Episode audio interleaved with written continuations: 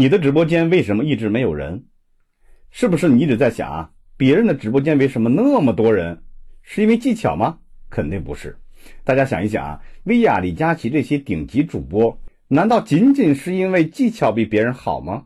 当然啊，以打赏为主的秀场主播呢，不在我们今天要探讨的话题之内。我想跟你分享的是，我们这些在抖音上做生意的普通人，为什么直播间没有人？这个问题用一句话来回答呀，就是因为你留不住人。直播间的人呢，分为三部分。第一部分呢，是之前看过你直播的这个回头客啊。第二部分呢，是你的直播间被系统推送来的新游客。第三部分呢，是刚好在刷你的作品啊，还没有点关注的新游客。针对这三类人啊，最重要的就是要增加直播间回头客的基数，因为这个直播间啊，有三个指标呢非常重要啊，一个是平均在线时长。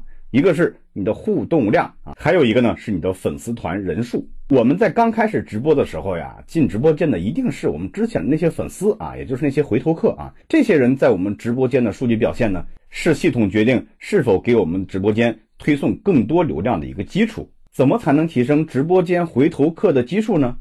需要靠技巧吗？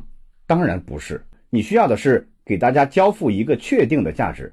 当所有女生去李佳琦的直播间的时候。是因为在李佳琦的直播间，可以以当下最低的价格买到当下最流行的口红，这个呀就是确定感。而且啊，李佳琦的直播间呢，每天都有新的变化。以我为例啊，我每天晚上九点半到十二点钟直播，通过连麦的方式呢，解答大家在抖音商业方面的困惑。因为啊，跟我连麦的人所在的领域不同，大家在听各个领域抖音玩法的同时呢，也会对自己啊有所启发。这个呀，就是一个确定的价值。好，下一期呢，咱们聊一聊，在抖音到底做什么才能赚到钱。